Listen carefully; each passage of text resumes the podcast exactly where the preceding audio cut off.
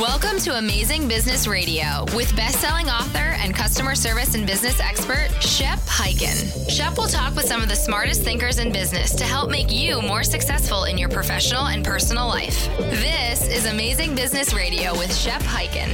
Hi, Shep Hyken here again with Amazing Business Radio on CBS, and I'm excited today because we have a friend of mine who I've known for many years. He is an author. He's recognized as one of the experts in the world on accountability. His name is Sam Silverstein. He has a brand new book that's just coming out called Non Negotiable The Story of Happy State Bank and the Power of Accountability. And that's an interesting story that Sam's going to share with us. So, Sam, welcome to the show. Hey, Shep, it's great to be here. And you look good. You Well, can't I- see it on radio, but he looks good. I dress up for you. Okay, great. So let's first of all, we're going to jump right into it. We'll talk about the book in just a little while, but I want to know about accountability. What's the big deal with accountability? Why is it important? And what does it mean to a company? Well, ultimately, at the end of the day, we're all in a commodity business. No matter what it is that, that your product or your service, it's pretty much commodity. There's abundance of it out there. And the only discernible way to separate our organization from another organization is to build it around accountability. Accountability sets you apart. Accountability will allow you to perform at a level that your competitors just won't. And ultimately, accountability is what's going to be your competitive advantage. So, I mean, is accountability, when I hear you talking about it like this, I kind of think of are you empowering your employees to act accountable? Because isn't that a big part of it? Ultimately what it is is it's creating a culture within an organization where the natural outflow is accountability. It's creating an organ, a culture within your organization where people want to be accountable. It's creating a culture within your organization mm-hmm. where accountability is prioritized and inspired And so I, I I know that the first book that you wrote was No More Excuses. Right. Okay. And actually, that wasn't the first book, but that was the first book on accountability. Correct. And uh, so let's go back, even though that's not the book we're going to talk about today, because that's where I first learned about your whole accountability uh, accountability message. Mm-hmm. Go ahead, share with me uh, what that's about. Well, here, it's really interesting. It's kind of like Star Wars. What was the first episode of Star Wars? Well, actually, we we saw like the twelfth episode of Star Wars before the first one ever came. Well, it, went like in it- reverse well, order. exactly. It came out, and the first the first episode of Star Wars was uh, four. And what they did was they came out with the trilogy four, five, and six, and then went back one, two, and three. And it's almost the same way with me with No More Excuses. No More Excuses is like four, five, and six. It's the tactical approach to accountability,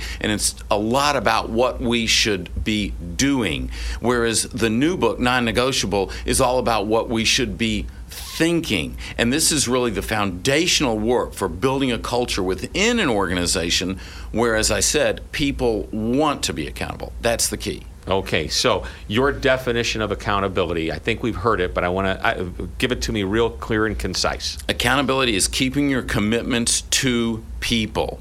Now, when I say commitments, those are both spoken commitments and unspoken commitments. Give me examples. Well, I told you I'd be here for the uh, the program today. I told you I'd be here at a certain time.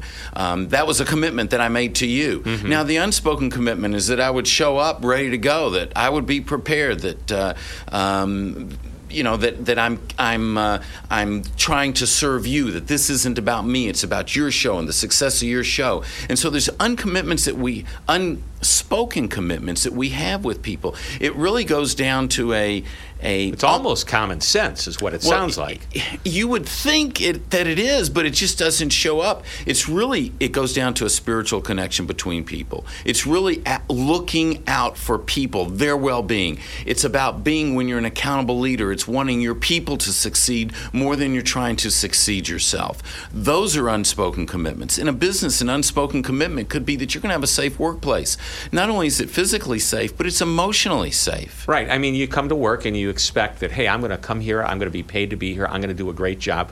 What are they doing for me? And it's not so much like they're asking, what is it that you're doing for me? But there's certain implications. You're going to give me a good place to work, a safe place to work, good people to work around. I'm going to have a good team. The right culture plays into that. And I know we're going to get into that in a little while. You have some great stories, and Sam, you are a great speaker. I've watched you uh, actually probably from close to the beginning of your career grow, and I've heard some great stories over the years. Give us like your best uh, accountability story, and I think I know what it is. You used to open your speech with it. Well, I don't that particular story that you might be referencing doesn't really set up accountability the way that we have transformed because when it's about keeping your commitments to people, it's understanding what a commitment is and understanding your relationship with people. So, rather than give you the story that maybe you want me to give you, I'm going to give you another story. An and, even better story. Well, it's it's about the story is this you can't keep your commitments to people unless you value all people, unless you see all people equally. And you only lead people from where you see them. And so I'm working with a client, and the client is, uh, it's the night before, we're working with supervisors the next day, we're out at dinner, and during dinner, he looks at me and he says, Sam, remember, everyone tomorrow's a supervisor. No one has a college education. Keep it simple, it doesn't have to be overly sophisticated, and just give them three or four good points. Okay. Well, how many times have we heard leaders say we wouldn't be here without without our people? They say that over and over again. And this is true accountability. How can you be accountable to grow your people if you're putting a ceiling on them? If you're saying, "Oh, well they don't have a college degree, therefore they're limited." My father doesn't have a college degree and he achieved amazing things. My father-in-law doesn't have a college degree. He he's the the, the perfect example of the American success story.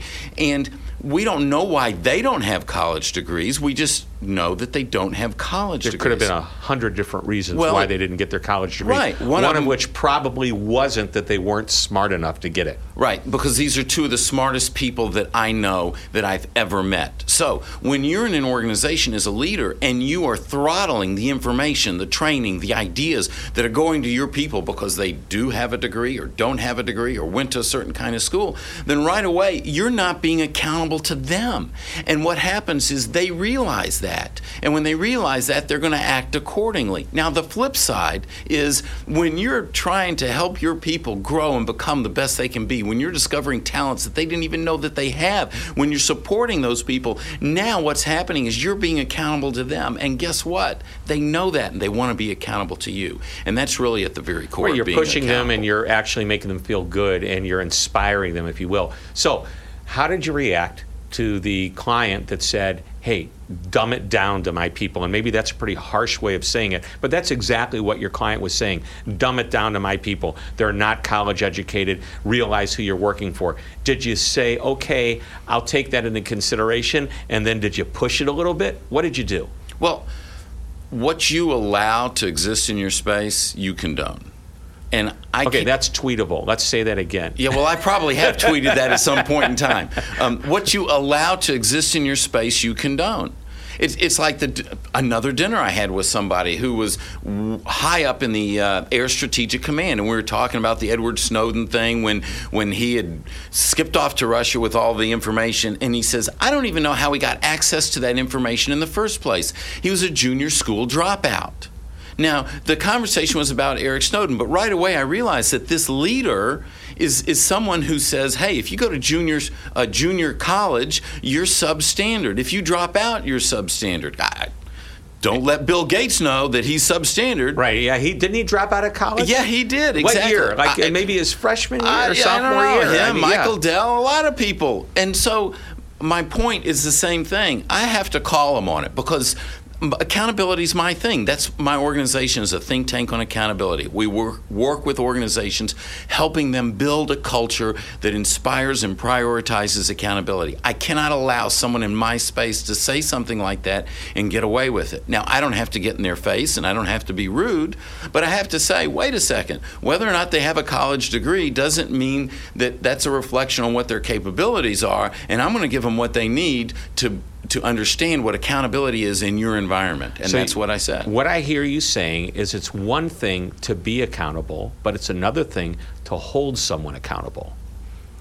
Well, I don't even like to look at holding people accountable. Well, that's like, what you're doing when you're when I'm you're going to call somebody I out. I believe that you're helping someone be accountable. Okay. And when you approach it that way, see when someone says, "Oh, I'm going to hold him accountable." Well, it's kind of like there's a gun to their head. That's why when, when I show up in an organization and they hear, oh, the accountability guys is here, people are all fearful about that. And we can get into that later. Mm-hmm. But the point being is, yeah, I was helping him be accountable. My job is to teach him, is to teach the people in his organization what accountability really is so that they can build an accountable organization. If I sit back and keep my mouth shut, I'm not serving them the way I'm supposed to serve them. Right, and you know what? And that's part of what the reason they hired you.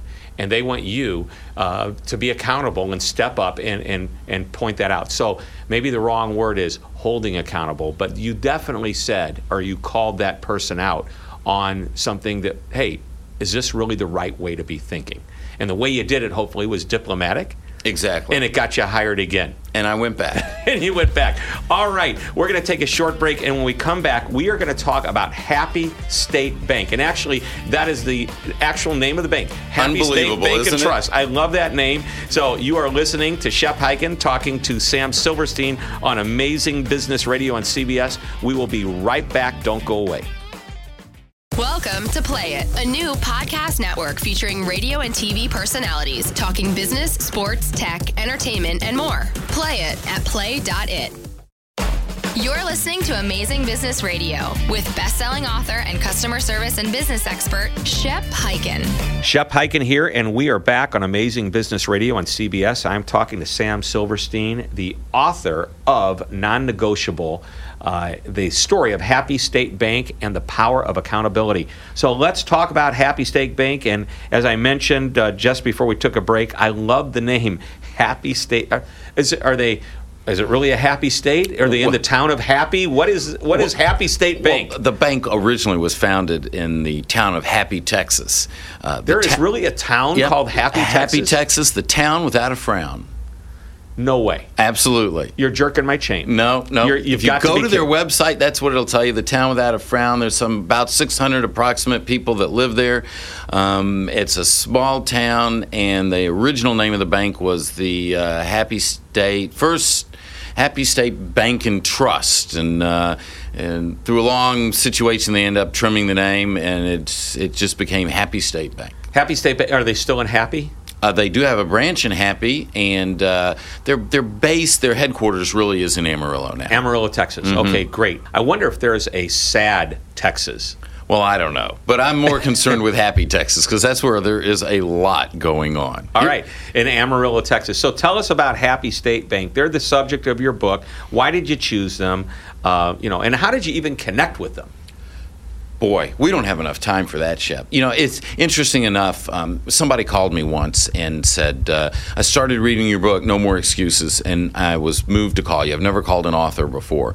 And that individual called me and started. Uh, taking my book, No More Excuses, and really promoting it in Amarillo. And over a period of time, she ended up putting together what we now call Accountability Roundtable. And that's where we go into a community where, where somebody really wants to talk about accountability in the community and they bring together leaders, business leaders, civic leaders, not for profit, organizational leaders, educational leaders. And we just discuss accountability and what it can mean to, uh, to build accountability within the community. And this person, Sharon Miner, whom you've met, mm-hmm. ended up coming to work for us, but she connected me to Pat. And the first visit I had in Pat's office, Pat. Um, is the CEO, Pat Hickman, the CEO of Happy State Bank. He had my book, No More Excuses, sitting on the corner of his desk. And he said, Sam, uh, your book sat there longer than any other book I've ever had, not because I haven't read it, because I've been sharing it with everyone.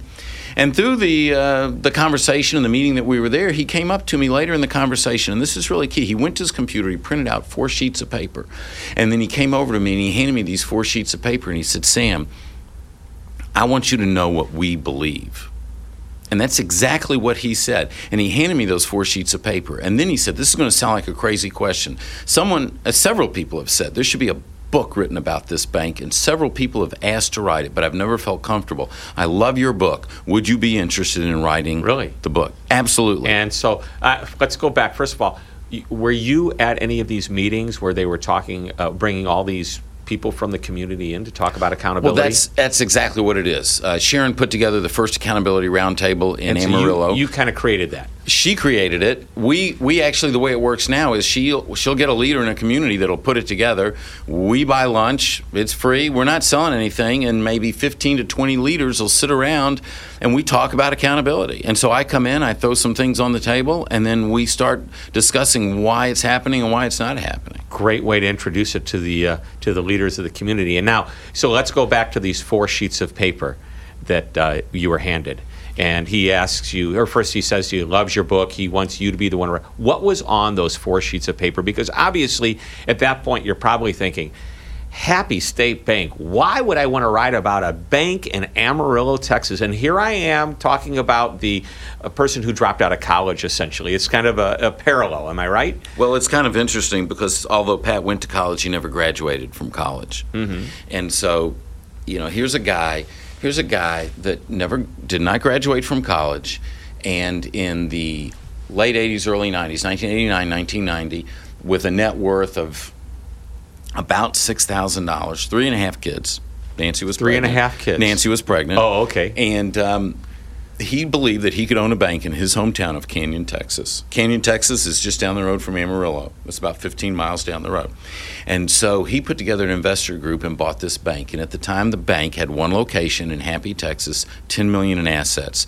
Today, there's 35 locations, and there, there is in excess of 2.5 billion in assets. That's some serious growth. It's serious growth. Keep in mind that that spanned the two biggest banking debacles in the United States, other than the Great Depression, because in the late '80s and early '90s, that was the S&L crash. Right, they were crashing. They were going out of business. Well, and uh, to, yeah, and to put it in perspective, even the Great Recession that we had in 08, 09, 010, there was 309 banks that closed. Back in the late 80s and early 90s, 747 banks closed down.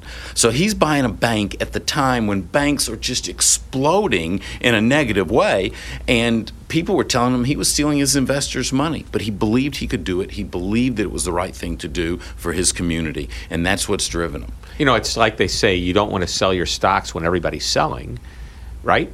Right. Okay. In a sense, it's the same thing. People, he went opposite of what everybody else did and what everybody told him, and he went with his gut. Now, a lot of times that doesn't work, but this time it did. And uh, he's held himself to a very high standard. I want to know what was on those four okay. pieces of paper. Well, and it's it, it was more than when he went with his gut. He went with what he believed. He went with what he believed, what he believed about what he could do and what he was supposed to do. And did he actually not just believe it, but did he have the capability and the talent to do it? Well, he had been in banking, but he had not been in all assets facets of banking. He was he was in the loaning the loan side, which is what generates revenue, but the back office he he had little experience in, and that's why he wanted to buy a bank rather than starting from scratch.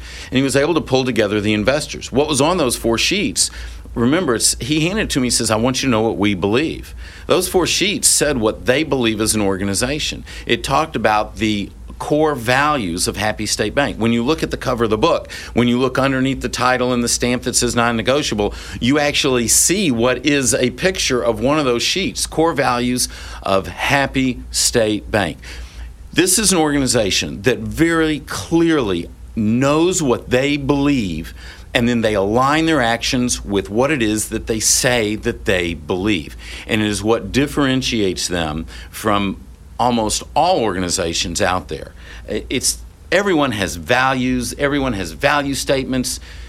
You know where to find them. You, you find them on their website. You find right. them in their quarterly report or their annual report, or you know they're on the wall in the cafeteria. But the reality is that most organizations don't believe those values. But four pages of values is a lot to take in.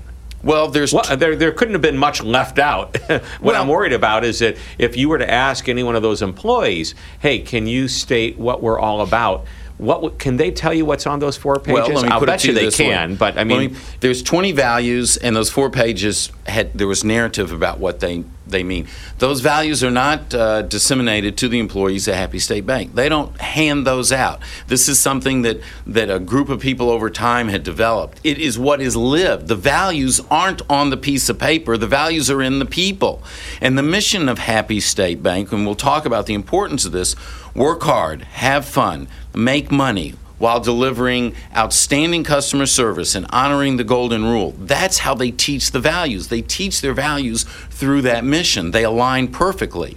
And I'm so in the a, mission is one statement. The mission the one is one sentence, statement. One sentence. Right. So I'm in Borger, Texas, B O R G E R. Borger. Borger. Can only imagine what that was like. I spent a week there one night. Well, right? it's a beautiful little community, and I'm in there, and I'm talking to a um, a teller from Happy State Bank. And so I just asked her, I just felt compelled at that moment. I said, just out of curiosity, do you know the mission?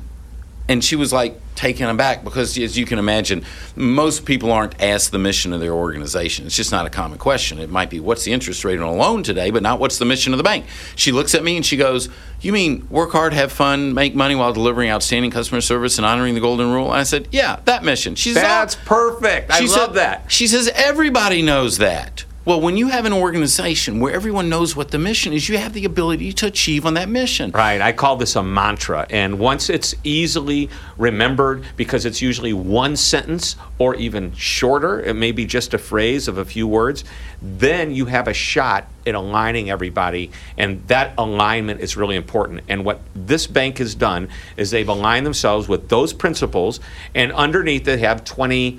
Uh, different values Their or beliefs. uh, their beliefs that, that kind of tie into that, and you can teach that. You can train to that. You can also hire to those values. So you're looking for people that will hire to that uh, vision, to that mission, as well as to those core values. And if you do that, you're on your way. And you left one thing out, though. Uh oh.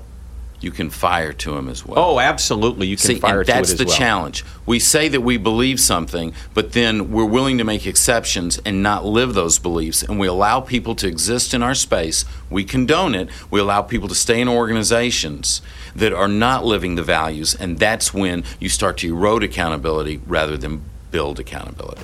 Great information from Sam Silverstein. When we come back in just a moment, he is going to reveal to us the five elements that create a culture that inspires and prioritizes accountability. This is Shep Hyken on Amazing Business Radio on CBS. We'll be right back. Don't go away. Welcome to Play It, a new podcast network featuring radio and TV personalities talking business, sports, tech, entertainment, and more. Play it at play.it. This is Amazing Business Radio with Shep Hyken. It's Shep Hyken here, and we are back on Amazing Business Radio on CBS, and we are with Sam Silverstein, who is talking about non negotiable, the story of Happy State Bank and the power of accountability. We've heard a s- uh, basically a great setup. We understand what accountability is. Uh, we just talk about Happy State Bank's mission statement, which I think Every company should have one of those. And most people, when they create a mission statement, it's this document that's longer than one sentence. Uh, I personally call this a mantra when you can take it down to one sentence. It's a, something that people can chant, they can hold on to, and uh, it's very easily memorized. Uh, my favorite, i- although this may become one of my favorites now, I may have to start using it because it's so good. But I've been talking about the Ritz Carlton's mantra, which they actually call Credo for years, nine words long. We're ladies and gentlemen serving ladies and gentlemen. When the employees hear it, they understand what to do. When the guest hears it, they understand what to expect.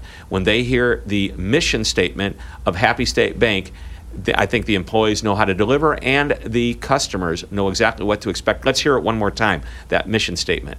It's work hard, have fun, make money while delivering outstanding customer service and honoring the golden rule. I'm guessing that's about 15 words long. I never counted the words, but I know what it stands for, and I know how people are able to understand it. They teach to it.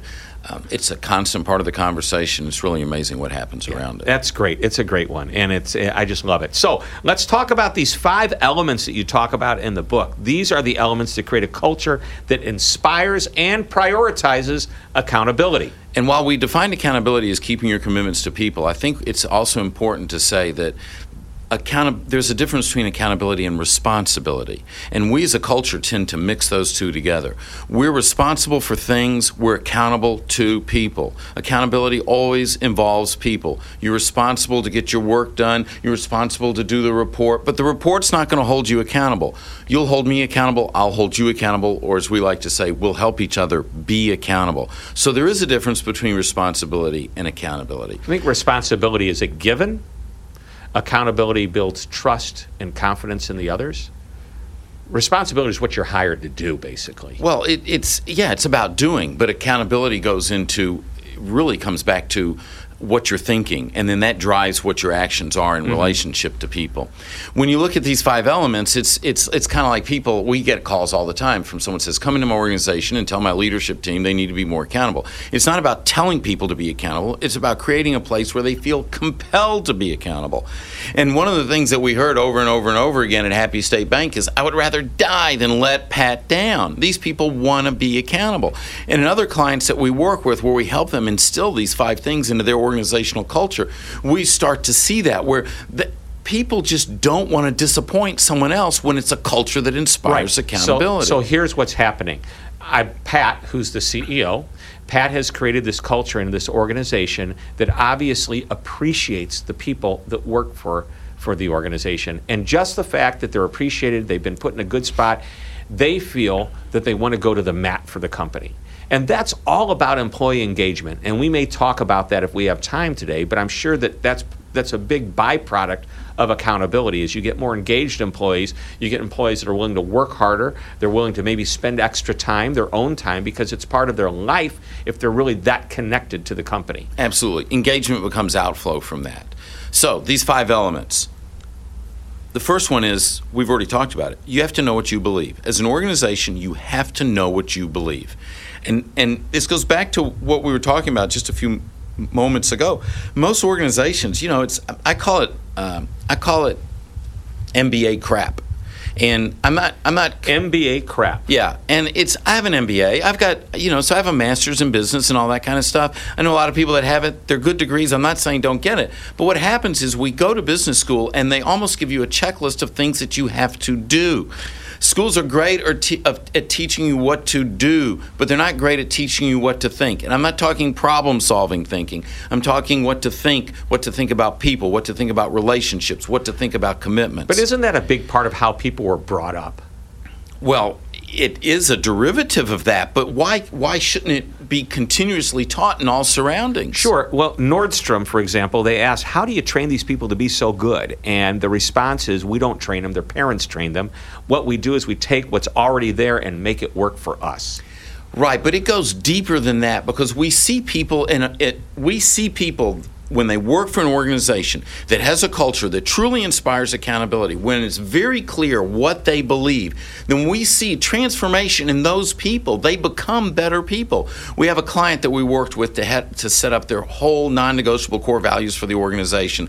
And then we're working in a year long relationship to help them roll them out. One month in, one of the employees of the organization said, she came to me and she said, her husband went on an interview with another company and he was looking at what that company believed because it was important to him. So, what happened in the first company because they take the time to look at what they believe, because they stress it.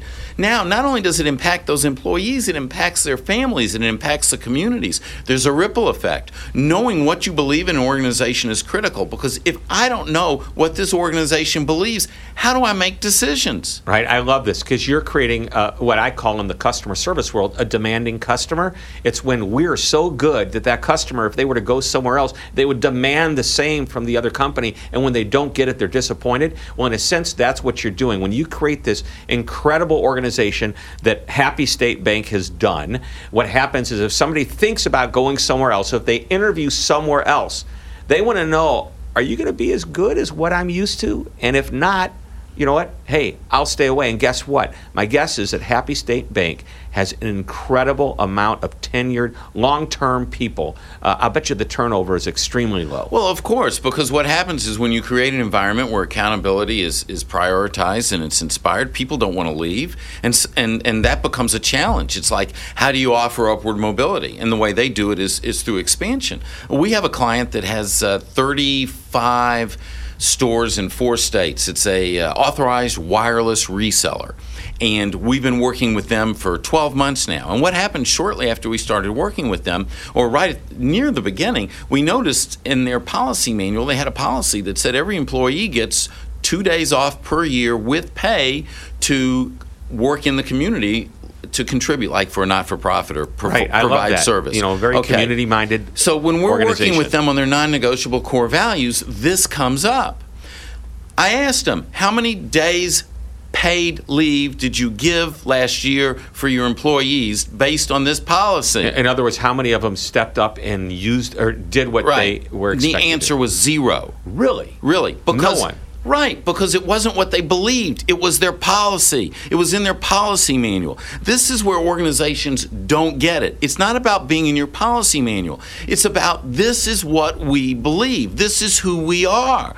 Now, once it became a non negotiable core value, something that they said, that they believed, then all of a sudden what happens? Well, people are talking about it. They're saying this is what we believe. Now, my question to them then, well, if you say this is what you believe, how's it showing up in your organization? Right. Well, guess what? All of a sudden, people started painting houses. People started working in communities. Uh, they, they were getting newspaper articles about the service that their employees were performing in the cities that they had these stores. It was absolutely amazing because it went from being a policy to being something that they believe. And, and I think one of the ways to bring this to light is to tell the story. You know, I talk about telling the story. If you can get the people who are doing it, even if it's just, you've got an organization of, it doesn't matter how many people, if just one or two people are doing it and they start to share the story, and people can grasp onto that story because you have to tell a story in order to make the point. Sometimes. Absolutely. All right, we're getting off point. So number one is gotta know, know what you, what you believe. Got to know and, what you believe. And so we get that. Uh, let's go with number two. We could be here for hours if we if we keep going on like this. So what's number two? Number two is you have to know what's in your control. And and you have to focus on what's in your control. See what what we discover is this. A lot of people focus on what they can't control. And when you focus on what you cannot control, that's when the excuses come in. And that ties back to no more excuses. So, um, it's raining today. I can't control that. And if that's my excuse for being late, it's because I'm focusing on something I can't control. What can I control? Well, I can control what time I leave my house to get to wherever it is I'm going. I know that it's raining, and I know that a 20 minute ride in the rain might end up being 30 minutes. Well, then, so what do we hear in business? Number one excuse we hear in business is, oh, the economy's bad. Well, can you control the economy? Nope, can't control it. I can't control it either. However, I can control how I train my people. I can control uh, how we advertise. I can't control how we market. I can't control if we increase the number of telephone calls we make, if that's part of what we do to generate business.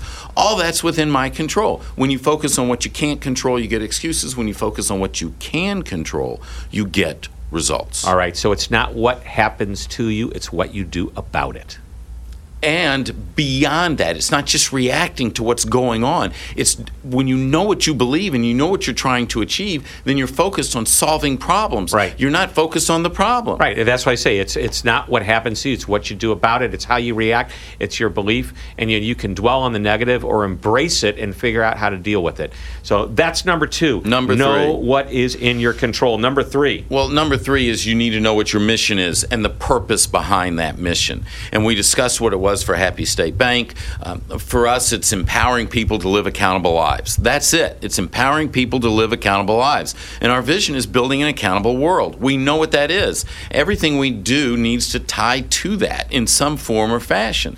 And so we have projects that come up all the time that, that, that, that could be shiny objects to grab our attention. And Sharon or Renee or someone in my organization is going to say, okay, so is this on mission for us? Is this on task? Because if we stay on our mission, we're going to continuously move forward.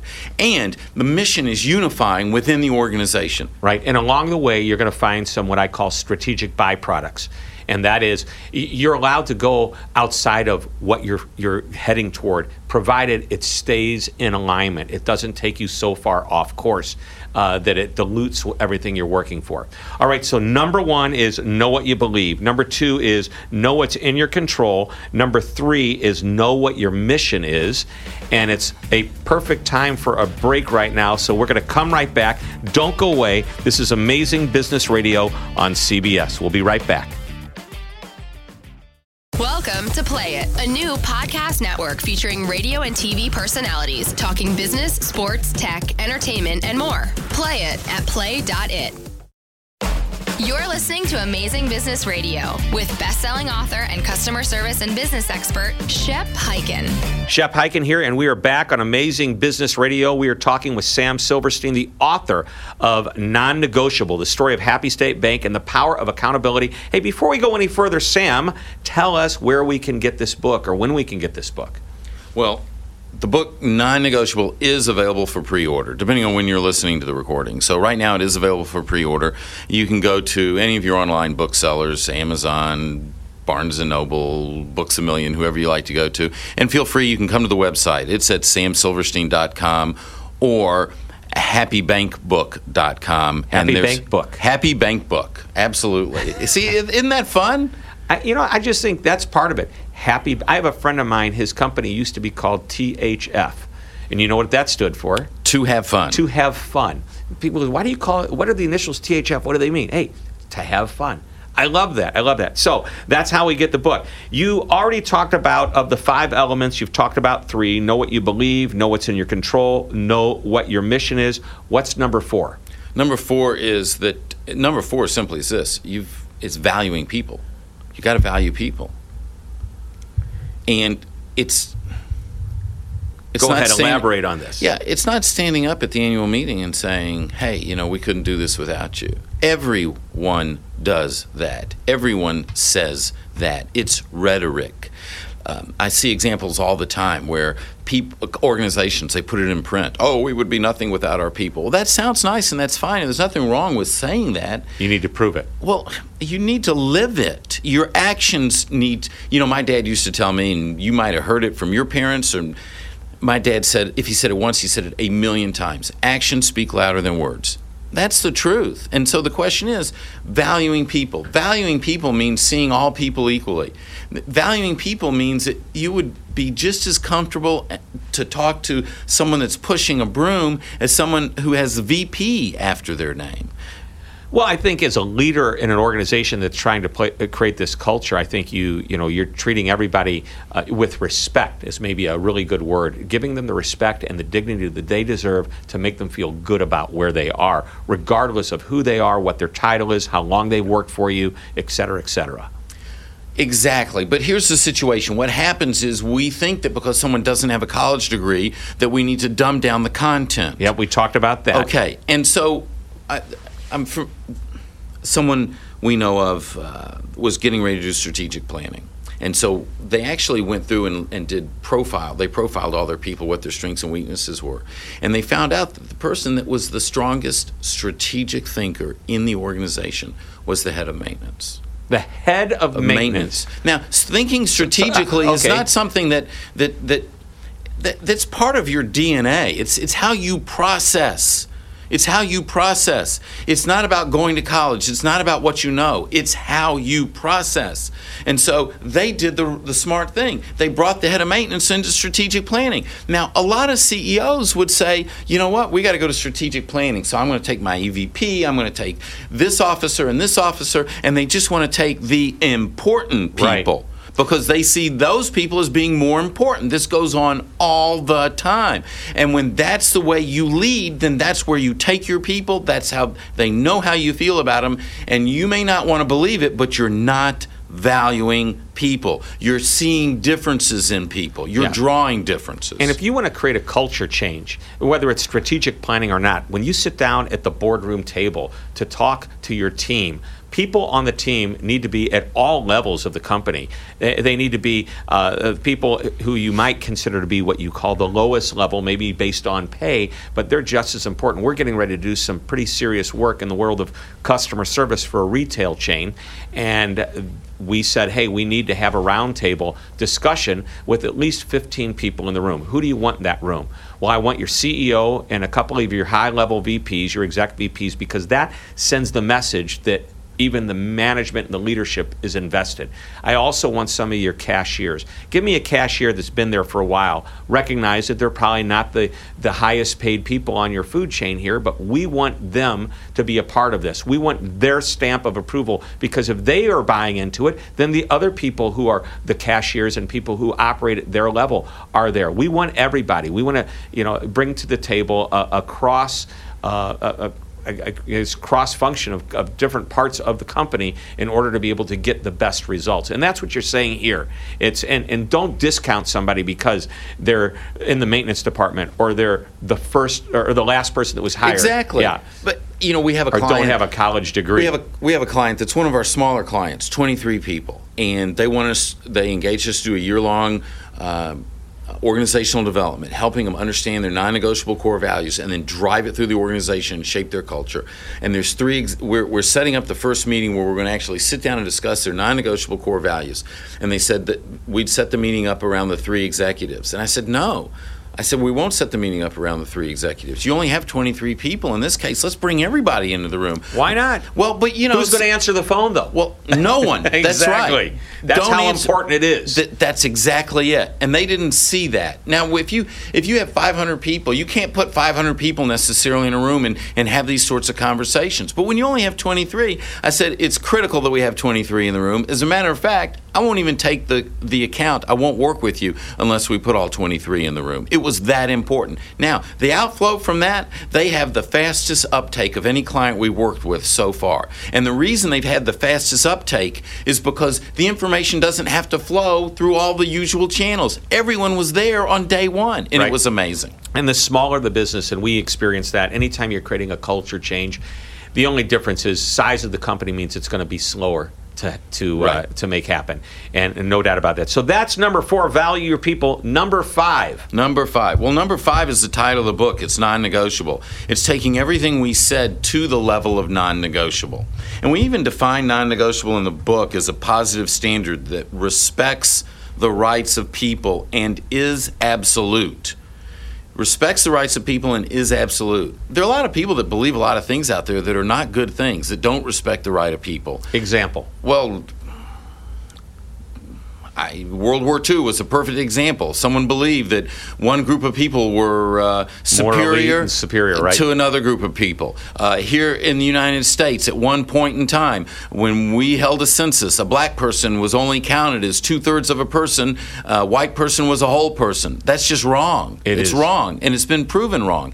And so, a non-negotiable is a positive standard that respects the rights of people and is absolute. And so, what non-negotiable means is it means that we take what it is that we say that we believe. We take the fact that we focus on what we can control. We take our mission, and we take the fact that we value people to the level of non-negotiable. It's not even on the table for discussion. Period. So you've got this mission statement that's one sentence long, and that was probably at the very top of the Happy State Bank mission statement. There it is hard work, have fun, make money while providing outstanding service and following the golden rule. Great. Underneath, you said were 20 points, 20 core values. Are these the non negotiables? Well, that those are their beliefs. That's what they believe, and what they believe is non-negotiable. Got so, it. And and the mission is the manifestation of that. It's non-negotiable. So, for instance, um, it, we could use any of our clients, but Happy State Bank has one, one that's just really is incredible. It's your relationship with your coworker will be as good, if not better, than the relationship with your best client. Really? That's pretty strong. Really. Now, so what that means is, Shep, if you and I are in cubicles and we're next to each other, we work, and we're not getting along, it means someone's going to come into our office and say, either you guys figure out your problem or I'm going to figure it out for you. And it means if we can't get along, one or both of us are going to be gone. It means that no matter if you're the top producer for the organization, if you're not living that, you're gone. It's non negotiable. I get it. Now, how many times have we seen people when someone's let go in an organization?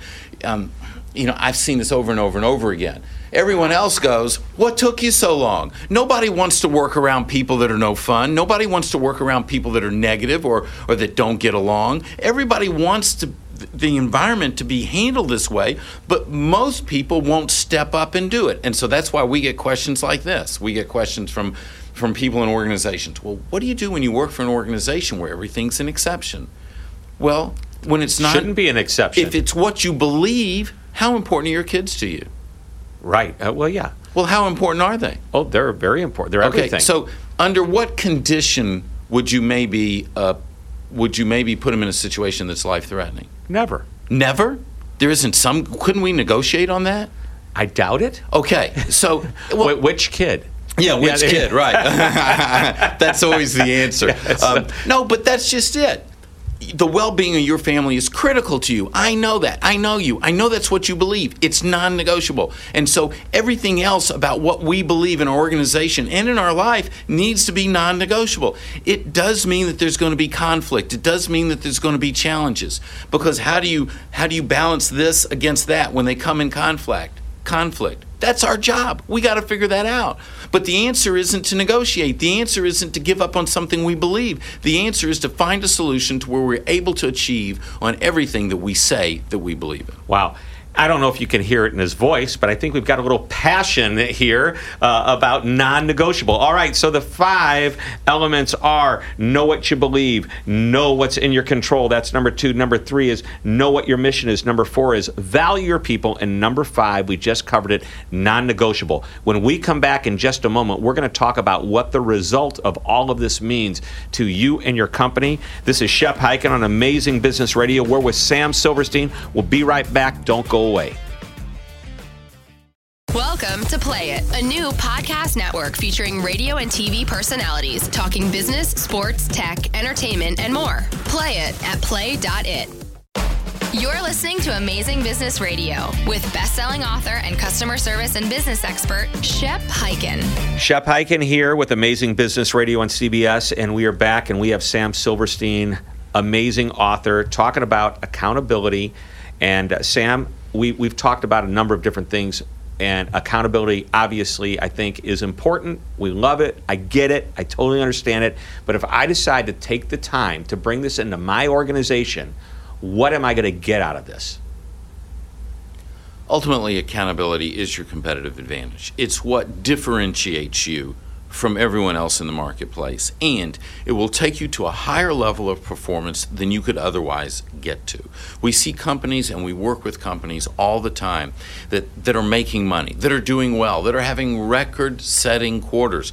We had one company that has 2,500 employees and they had a record setting quarter but they had a problem, and the problem was that their employees would not rec- recommend working in that organization to their family and their friends. Really? So Really. they're working there, but they're and they're doing well, but the employees are saying I wouldn't recommend Right. this, So what happens? So what does that mean? That means their people are not engaged, and they're not happy, and they're, not, fulfilled. Exactly. They're probably looking for the next opportunity. Well, and there was a lack of accountability, and there was example, example after example of lack of accountability in that organization. So, what happens when you when you take the time to educate and invest in building a culture that that really prioritizes accountability? And and what happens is this: what happens is people become happier, they work harder, they're more engaged in what they do. Safety goes up. We see uh, productivity goes up, profitability goes up. What was a record quarter becomes an even bigger record quarter. It ties to the bottom line. It ties to the bottom line. I'll tell you what else goes up. Your retention of good people goes, and pro- you know all of your people goes up because if you're hiring right, you're hiring good people, and when you don't have to rehire and churn uh, people, you don't have to hire, you don't have to retrain. And by the way, uh, I suggest, and I think this is important, this accountability thing isn't a flavor of the month or flavor of the year. It's an all the time thing, just like training is. You will constantly be reinforcing this. Training isn't something you did, it's something you do. Reinforcement is something you are continuously doing all the time. So the ROI, and there is definite ROI because when you start to get more engaged employees, they're happier. And you know, if you look, I believe it's uh, glassdoor.com. If you go to Glassdoor and you look at the best companies to work for, and you take a look at what the most successful companies are, there's a lot of crossover between these. And the way you create that culture that people want to work in that organization, that they would, they're so engaged that they'll work overtime, they'll work on the weekends, they'll do community service on behalf of the organization. It's a team.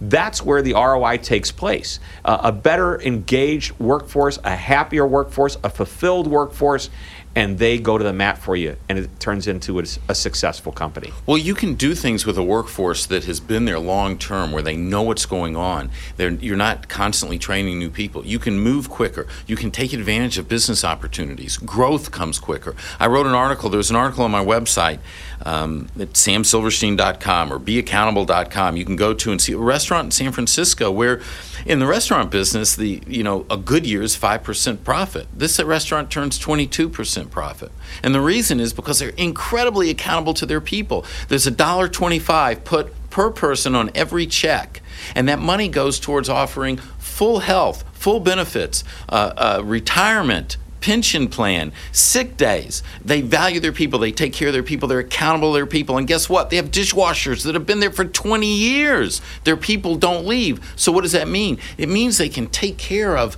a volume of people through that store, that restaurant, that another restaurant could never take care of because their people are pros, they're experts, they're experienced. They've been doing this for a long period of time. This is the natural outflow when you build a place where people want to be accountable and you have high engagement. And, and the profitability, it's, it's substantially It higher. It's- explodes. It's, yeah, it's three to four times higher in this particular instance.